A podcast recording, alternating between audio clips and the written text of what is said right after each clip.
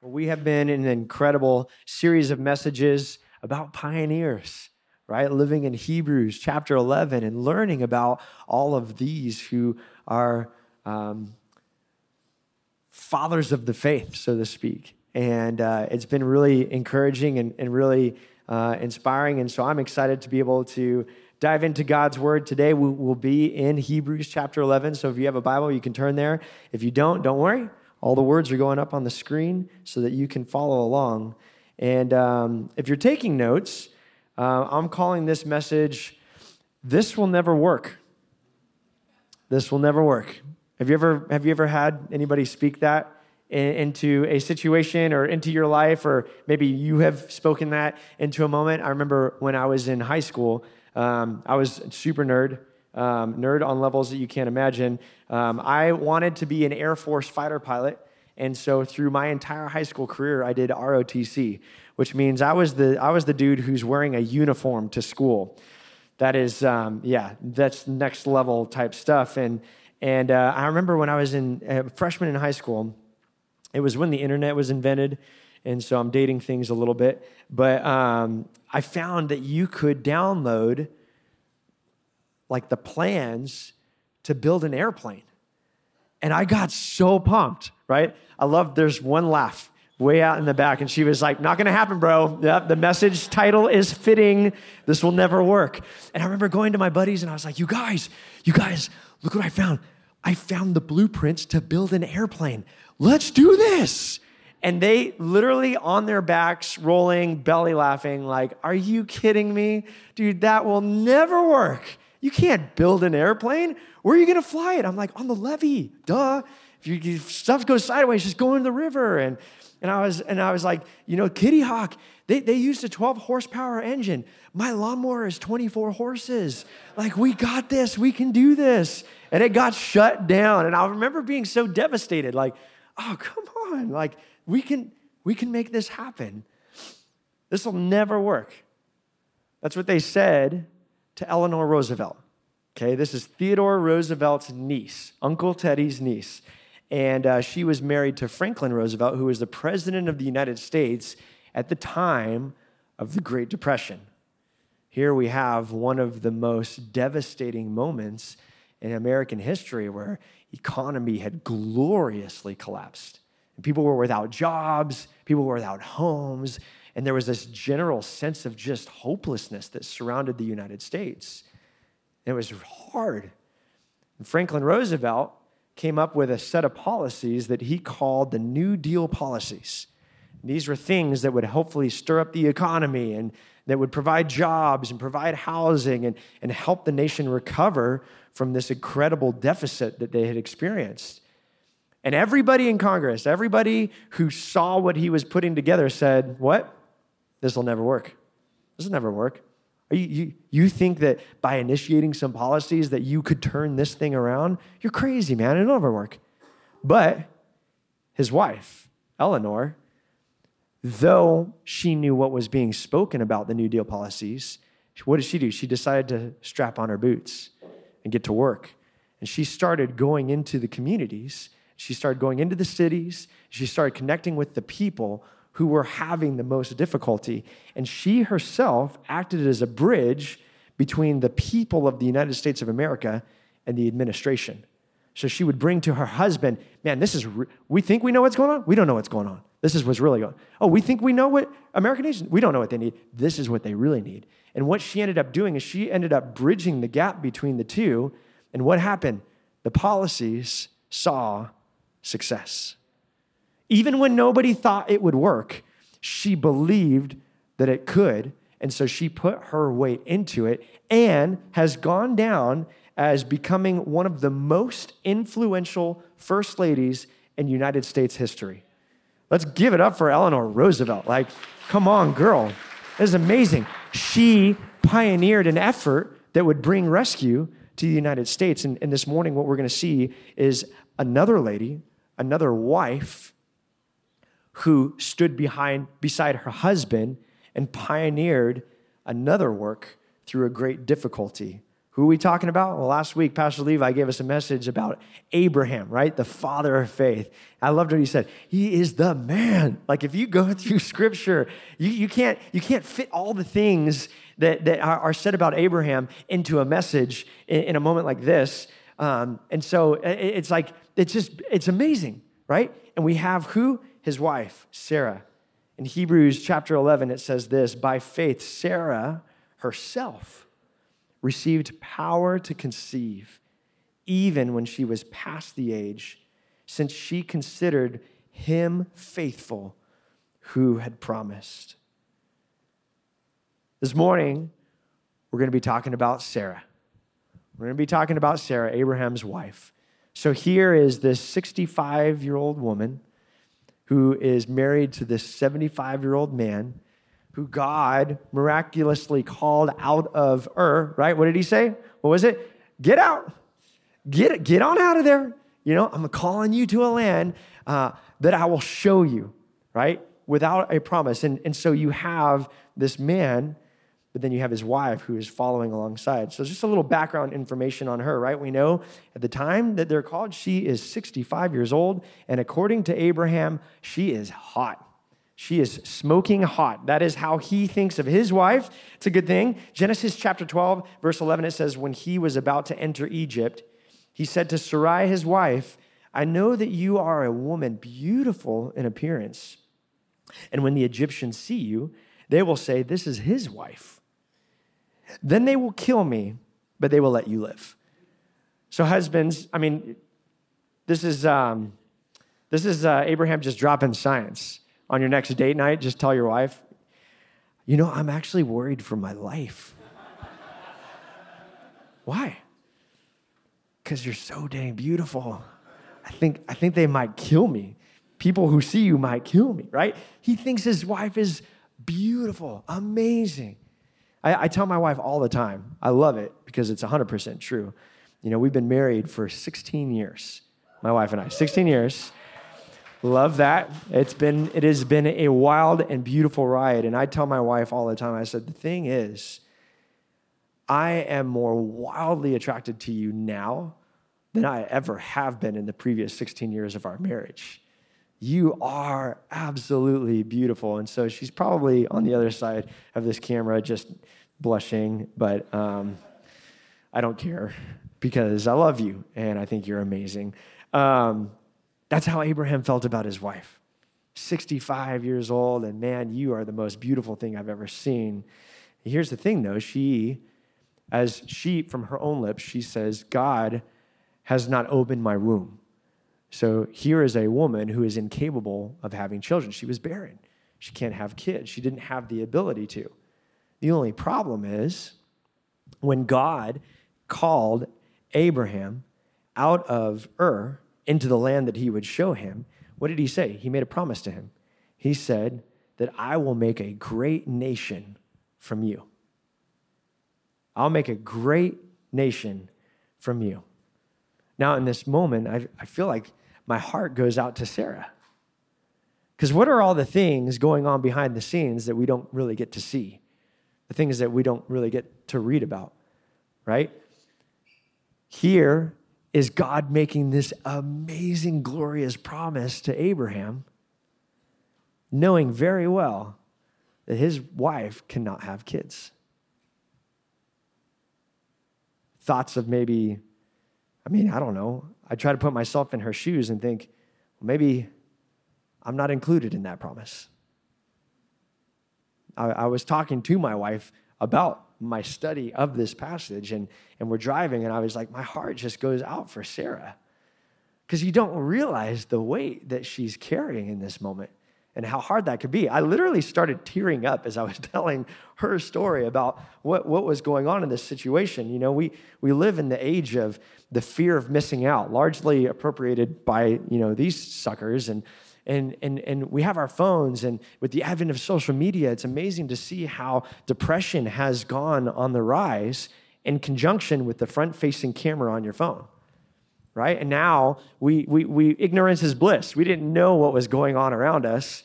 Now we know everything that's going on around us, and we can see exactly what we haven't been a part invited to be a part of. And, and so here you have Sarah. This great nation comes from you. She can't have kids. And I imagine how hard it would be to see everybody else around you flourishing, all these young families popping up and growing, to, to, to, to support your husband, to stand alongside him in that promise and, and to do what you can to support. Um, but then maybe thinking that you would be the one that would be holding back that promise. And just how hard that would be, like just how devastating that would feel. And so you have Sarah thinking to herself, maybe this will never work. So, what does she do? She takes matters into her own hands, right? In, in, Genesis chapter 16, verse 1, it says, Now Sarai, Abram's wife, had borne him no children. She had a female Egyptian servant whose name was Hagar. And Sarai said to Abram, Behold, now the Lord has prevented me from bearing children. Go into my servant, and it may be that I shall obtain a child by her. So she acknowledges, you know, okay, let's just let's just call it as it is. Okay, I I have no I've borne no children. I have not given you uh, any children. I have not provided a legacy for you, and um, and she doesn't want to hold back the fulfillment of God's promise. And so she takes matters into her own hands. Um, I know that traditionally that can be a messy situation. Uh, I don't know if you guys have ever assembled Legos with your children. Um, it's like, uh, you're putting things together and it's like, dude, no, we're not on bag three yet. We're on bag one still. And it's like, yeah, but these still fit together. And it's like, well, all Legos fit together. It doesn't mean they're supposed to be put together like that, you know? And, and things get a little, little tense, a little hard. What happens? Well, Abram, he takes Hagar. And in verse 4, it says, And he went into Hagar, and she conceived. And when she saw that she had conceived, she looked with contempt on her mistress. That's Sarah. And Sarai said to Abram, May the wrong done to me be on you. You gave my I gave you my servant to embrace, and when she saw that she had conceived, she looked on me with contempt. May the Lord judge, may the Lord judge between you and me. What is this? Well, for the husbands in the house, this is the messy middle where you are trying to do whatever you can to help make things right, right? It's like, hey, okay, I acknowledge this is a difficult thing and God's promised some things and, and, and, and you have a suggestion. And so, yeah, we'll, we'll, we'll just go with that and what the whole thing explodes. And and now she's frustrated. But why is she frustrated? Well one because her servant is now looking down her nose at her. Like oh i guess this promise wasn't for you. I guess you weren't the one who was capable of doing it. And what does that do to her heart? Man that's daggers on daggers. And so she in frustration Abram's like, hey, look, she's your, she's your servant. You can do whatever you want. And so she casts her out.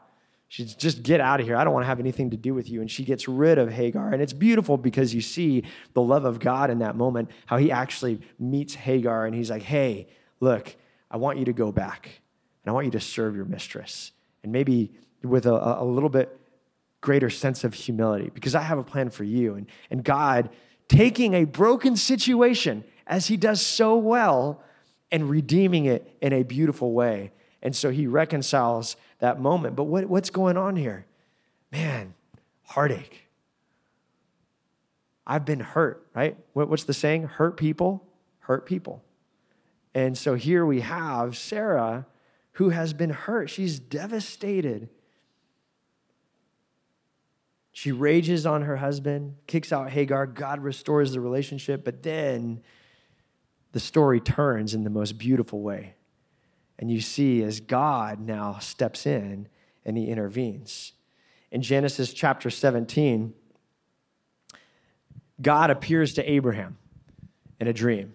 Now, it's kind of confusing because in, in a, a, lot of these passages, you have Abram and you have Sarai, right? All I've been reading is Abram and Sarai, but then we refer to Abraham and Sarah.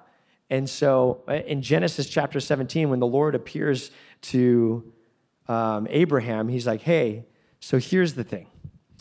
Um, no, this has been hard, uh, but what I'm going to do is I'm going to change your name. Okay? You will no longer be known as Abram. I'm changing your name to Abraham. What does Abraham mean? It means exalted father. It's like, okay, cool deal. And then he says this specifically about Sarah. Chapter 17, verse 15, it says, And God said to Abraham, As for Sarai, Sarai, your wife, you shall no longer call her name Sarai, but Sarah shall be her name. And I will bless her. And moreover, I will give you a son by her. I will bless her, and she shall become nations. This is a pivotal statement, okay? She shall become nations. And I love the way he puts this kings of peoples shall come from her. What is this? This is God inviting Sarah into the story. This is the same, the same declaration that was made of Abraham I will make great nations come forth from you. He declares the same thing about Sarah. He says, I will make great nations come from her. Kings of peoples will come from her. What, is, what does Sarah mean? What does Sarah mean? It means princess.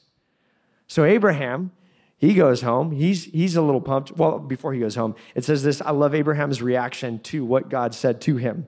Um, in, in chapter 17, verse 17, it says that Abraham fell on his face and what? And he laughed. And he said to himself, Shall, shall a child be born to a man who is a hundred years old? Shall Sarah, who is 90 years old, bear a child? I, I would consider this, this laugh like the, uh, the hope filled wonder.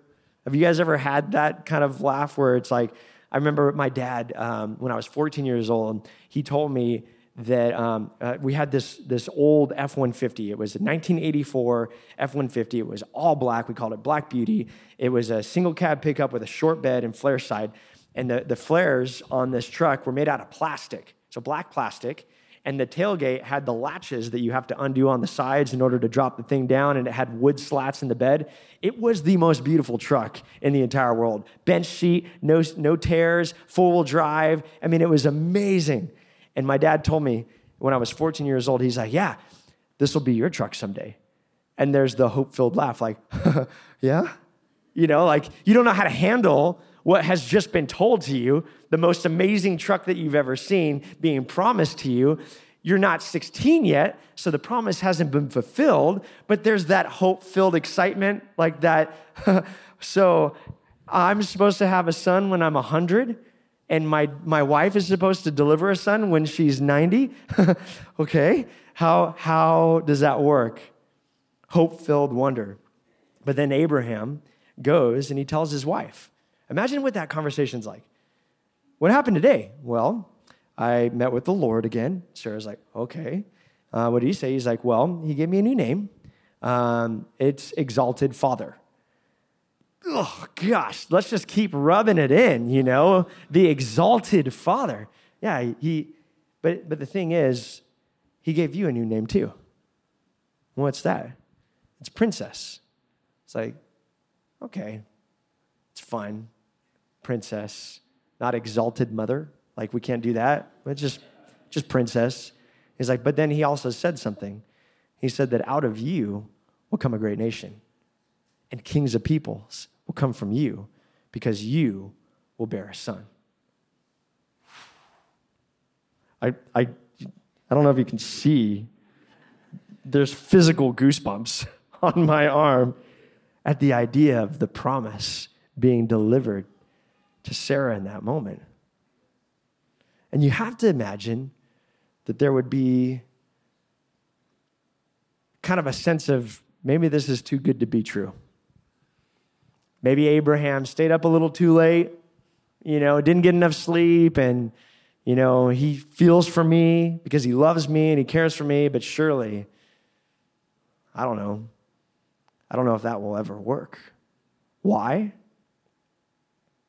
Because Sarah was not only barren, but now she is 90 years old. The Bible says that the way of women has passed from her. So now she's not even, it's not even possible for her to conceive, even if she could. And so, what I love so much about this, yes, God allowed Abraham to deliver that news to his wife. How cool is that? That's the best. But then the Lord reiterates that when he visits them himself.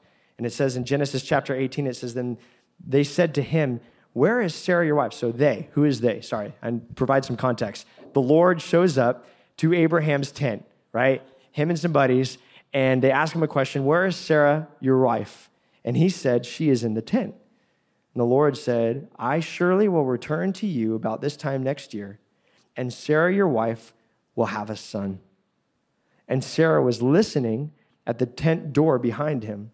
And now Abraham and Sarah were old, advanced in years, and the way of women had ceased to be with Sarah.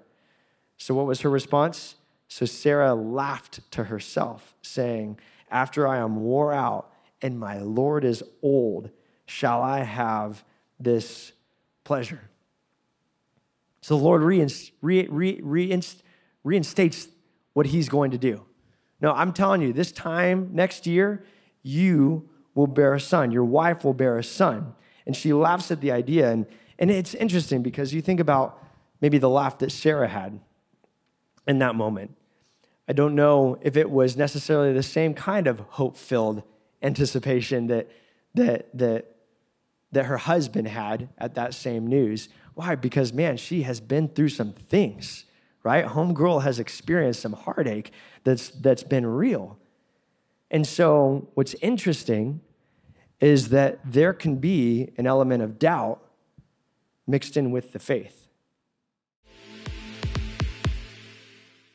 Hey, just wanted to interrupt this teaching really quickly. First of all, thanks for listening uh, and tell you about our Fresh Life Leadership College. We are taking applications. You can pursue your degree uh, while you're also simultaneously doing some amazing ministry out here with us and our staff and central team here at Fresh Life Church in Montana. It would be an incredible privilege to have you learning and getting ready for whatever God has next for you. Or if there's someone in your life who could be, uh, who could use a little nudge, like, hey, this could be something for you who knows what God could do through you? Uh, you can get more information at freshlife.church on our leadership college, and we would love to have you out here with us this fall. I think we, as followers of Christ, as followers of God, as the church, can sometimes villainize doubt as like uh, your faith isn't good enough, you know? But I would say that doubt is really the springboard for faith because without doubt, then you don't really have faith, right? If there was no doubt, then you wouldn't have to put trust in anything, right? It'd just be science. It would just be math. It would just be how things lay out. But the, the doubt is the bedrock for the believing. The, several years ago, we as a church, we, we had embarked on this journey at the end of the year um, called Blood and Thunder okay? We, we, we give the blood, but God, He's the one who brings the supernatural power. And we were trusting God for what He was going to do next in the context of Fresh Life Church. And so Pastor Levi unveiled all these amazing initiatives and things that we're going to go above and beyond to see how God could, if He would, grow the church. And one of those initiatives was starting a Fresh Life Church campus in the Tetons. And um, and I remember thinking to myself, that's a terrible idea.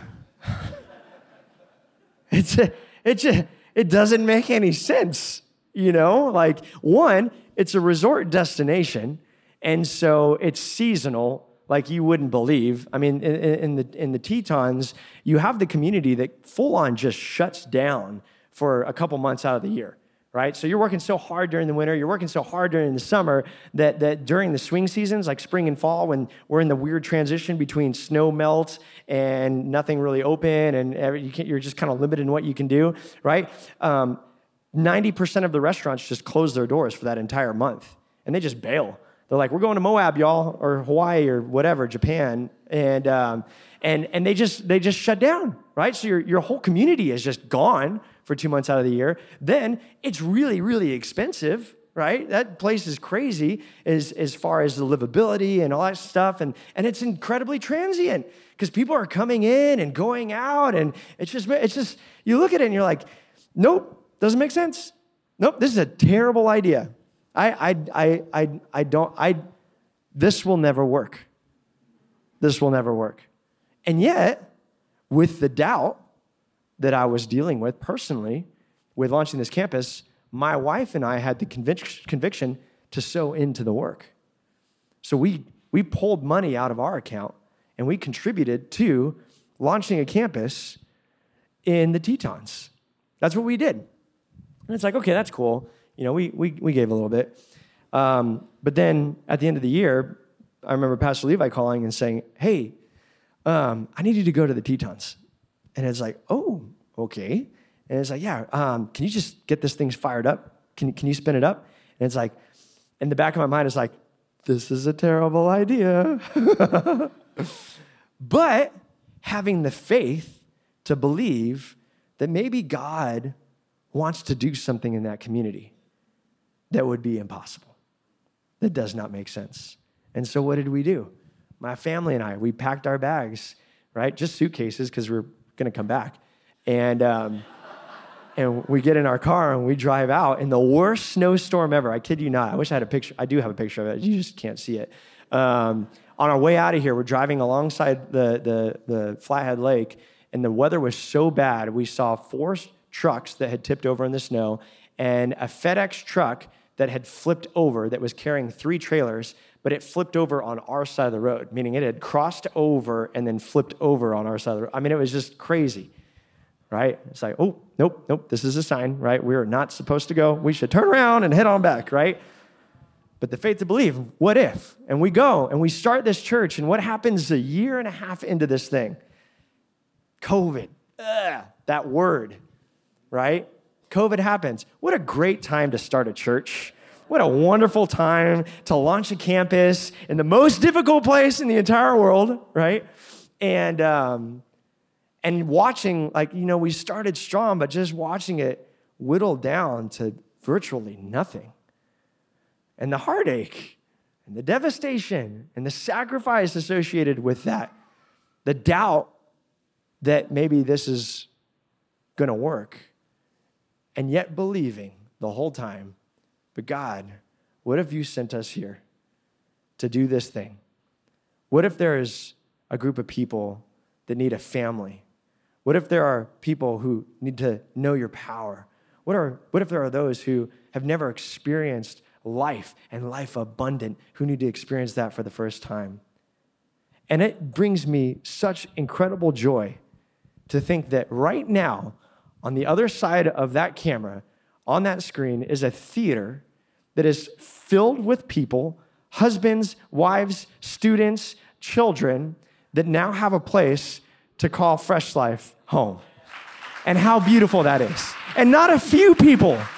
I mean, this theater is packed, and it is amazing.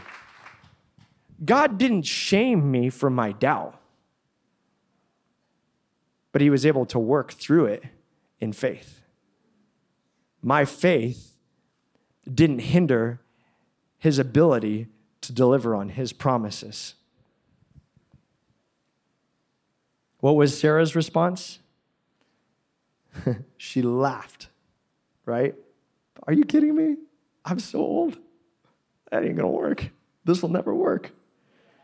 And, and then I love this passage in, in, in verse 13. It says, The Lord said to Abraham, Why did Sarah laugh and say, Shall I indeed bear a child now that I am old? Okay, here's, we're about to read a statement that you need to underline, you need to highlight, you need to star, you need to circle, because this is one of the most provocative statements in all of Scripture. What did the angel of the Lord say? Is anything too hard for the Lord?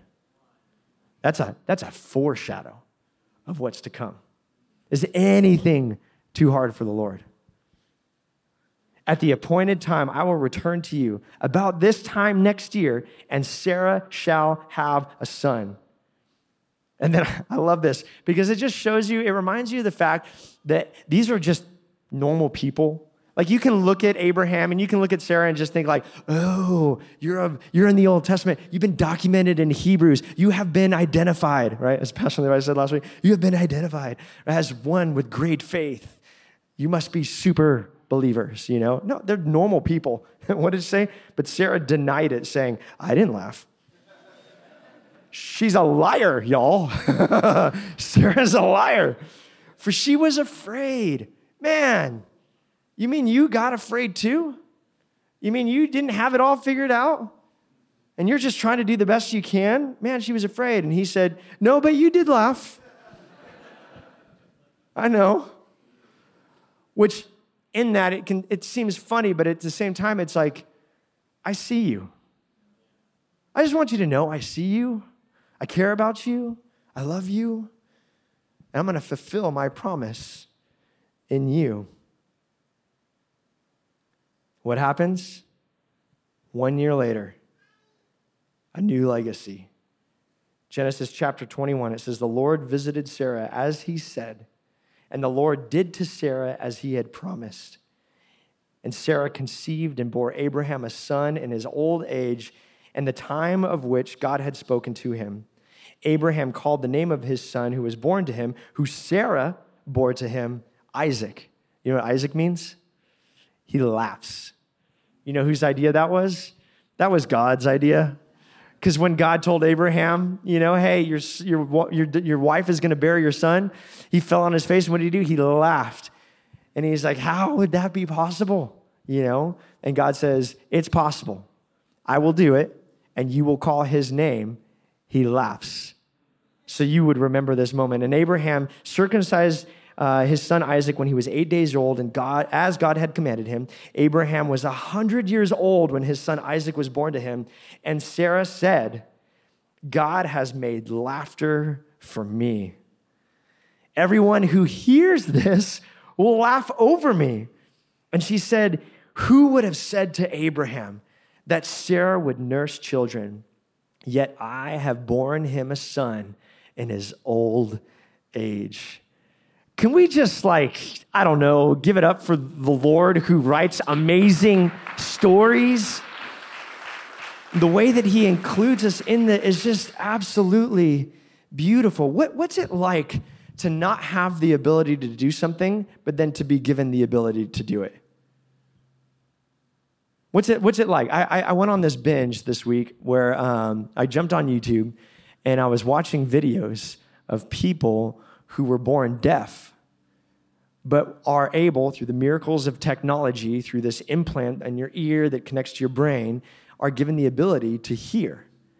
And these videos are incredible. They're all the same. Every one of them. it's just, you know, the, the, the person sitting in a chair and they're getting the device all hooked up. And there's another person who's at a computer who controls remotely what's going to happen with the device. And it's like, okay, so I'm going to turn it on now. Are you ready?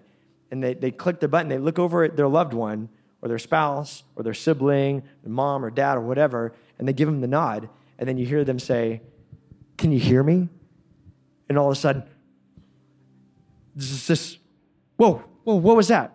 And what is, what is the initial first reaction every single time to every one of these videos? It's laughter. Just the biggest smile you've ever seen in your life, followed by a river of tears, right? Because you have husbands who are hearing their wife's voice for the very first time.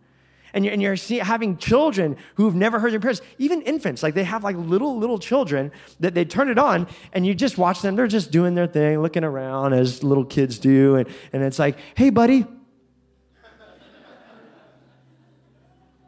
and the biggest smile you've ever seen in your life, right?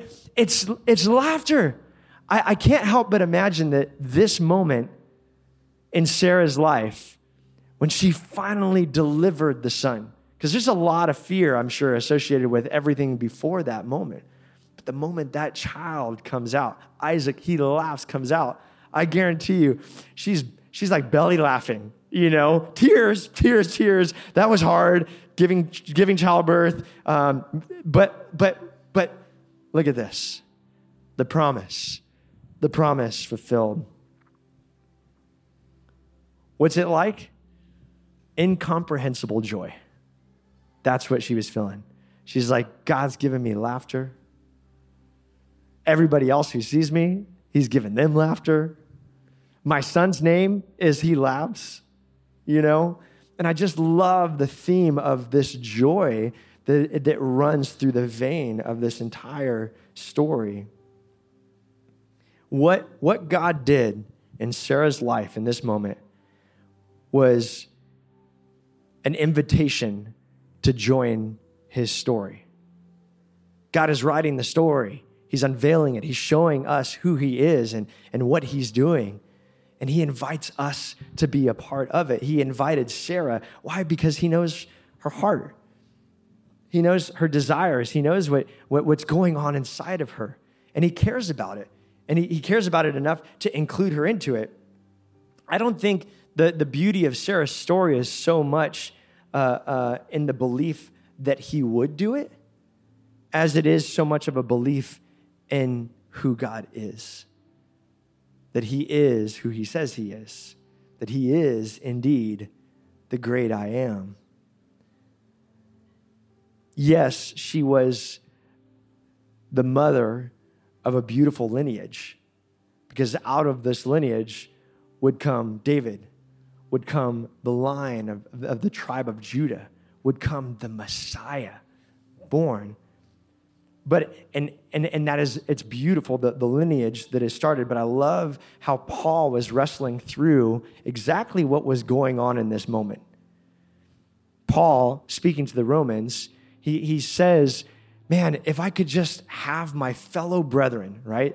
The Jews, my family, if I if I could give my life for them to understand the weight of what's going on here, I would.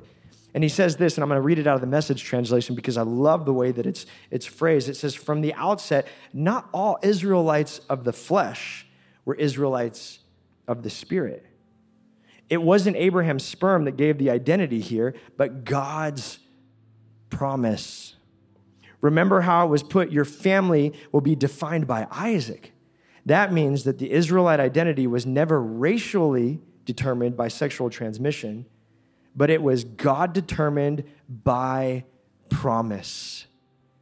Remember that promise. When I come back next year at this time, Sarah will have a son. Not only was she the mother of a lineage, she was the mother of a legacy. A legacy of what? Of faith, a belief. If Abraham is considered the father of faith, I think we could call Sarah the mother of belief. She believed God. What, what is it that, that, that Hebrews 11 it said? It says, by faith, Sarah herself received what? The power to conceive. Even when she was past the age, she considered him faithful who had promised. Paul clarifies even further to the Galatians when he says this, speaking about this moment. He says, But now faith has come. We are no longer under a guardian. For in Christ Jesus, you are all sons of God through faith. For as many as you were baptized into Christ, you have put on Christ. There is neither what? Jew nor Greek. There is neither slave nor free. There is no male or female, for all are one in Christ Jesus. And if you are Christ's, then you are Abraham's offspring, heirs according to the promise. Here is a woman who believed God, who trusted that this is the God who fulfills his promise. She was invited into the story, and the miracle of this whole thing is the fact that she believed and the legacy that she created had nothing to do with her progeny, but everything to do, it, it, wasn't a physical miracle. Though it was, it was a greater spiritual miracle.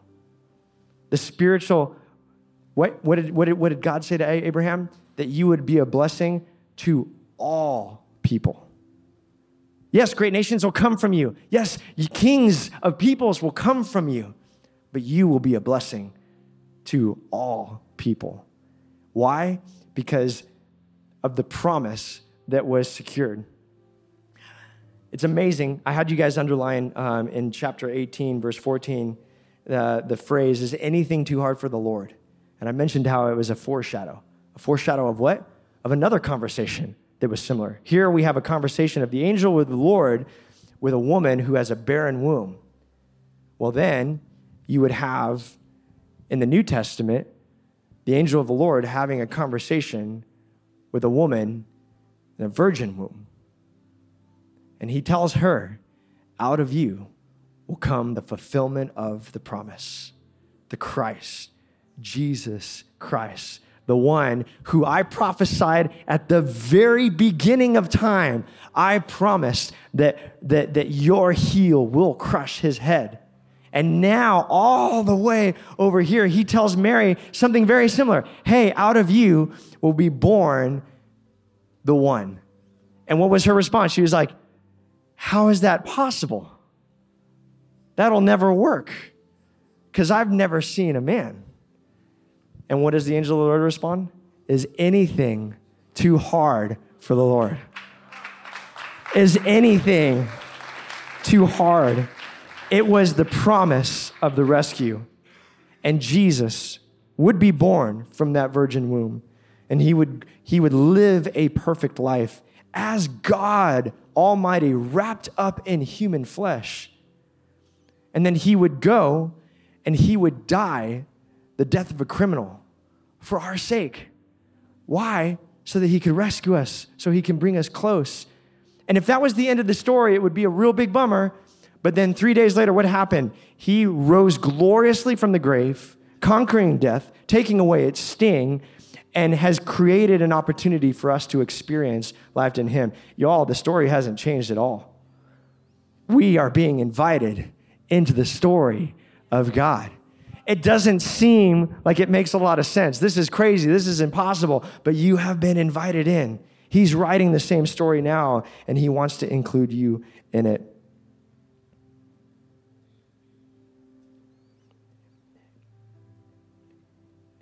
I remember the moment that I heard this message for the first time. What message? The message of the fact that, that God loves me so much that he would send his only son that that whoever believed in him would not die but have everlasting life. And the impact that it had on me. And I thought to myself, I don't have all the answers. I don't have this all figured out. I don't even know what you guys are. I've never heard these songs before, you know? I don't know what these words are. I don't know what this is going on. But there was something in my heart that said, I want that. I want that. I, I've looked at my life. I looked at the things, the way things have gone, right? And I at some point said, that will never work to do this without you. And so it was at that moment that I decided to give my heart, surrender my life over to God. By how? By just trusting that God is who He said He is, and that He would do what He said He would do, and that I would be able to stand on the faith of a woman like Sarah, believing the promise. If that's you today, and you want to give your heart to God and you want to step into this promise and you want to see God move as He invites you into His story, then I want to give you an opportunity to do that. In a moment, we're going to sing a song and, um, and, and we'll have an opportunity to just kind of respond to this moment. But before that, I just want to, to separate this time for us to, to be able to, for anybody in here who might want to do that. And, and all I'm going to do is just lead you in a prayer. And this isn't like magic words. This is just you talking to God. This is you honestly, you know, laid bare before Him. Like, look, I, I don't, I, I'm, I'm like that guy up there. I don't have it figured out, but I'm willing to trust. I'm willing to believe that you are who you said you are and that you'll do what you said you would do. And so, if that's you, um, would you pray with me? Let's go ahead and bow our, our heads, close our eyes. And um, I'm just going to lead you in a prayer. You make this your own. Okay, I'll give you words, but they're not my words, they're your words. I'm just going to ask the church to join us as we pray alongside with you uh, so that you know that you're not standing in this alone. Would you just say, God, I give you my life. I don't have it all figured out, and I don't need to because I trust you. Thank you for inviting me to your story. Help me to follow you. Help me to live for you. I turn from the things that I used to do, the way that I used to live, and I turn toward you. Move in my heart, move in my life. In Jesus' name I pray.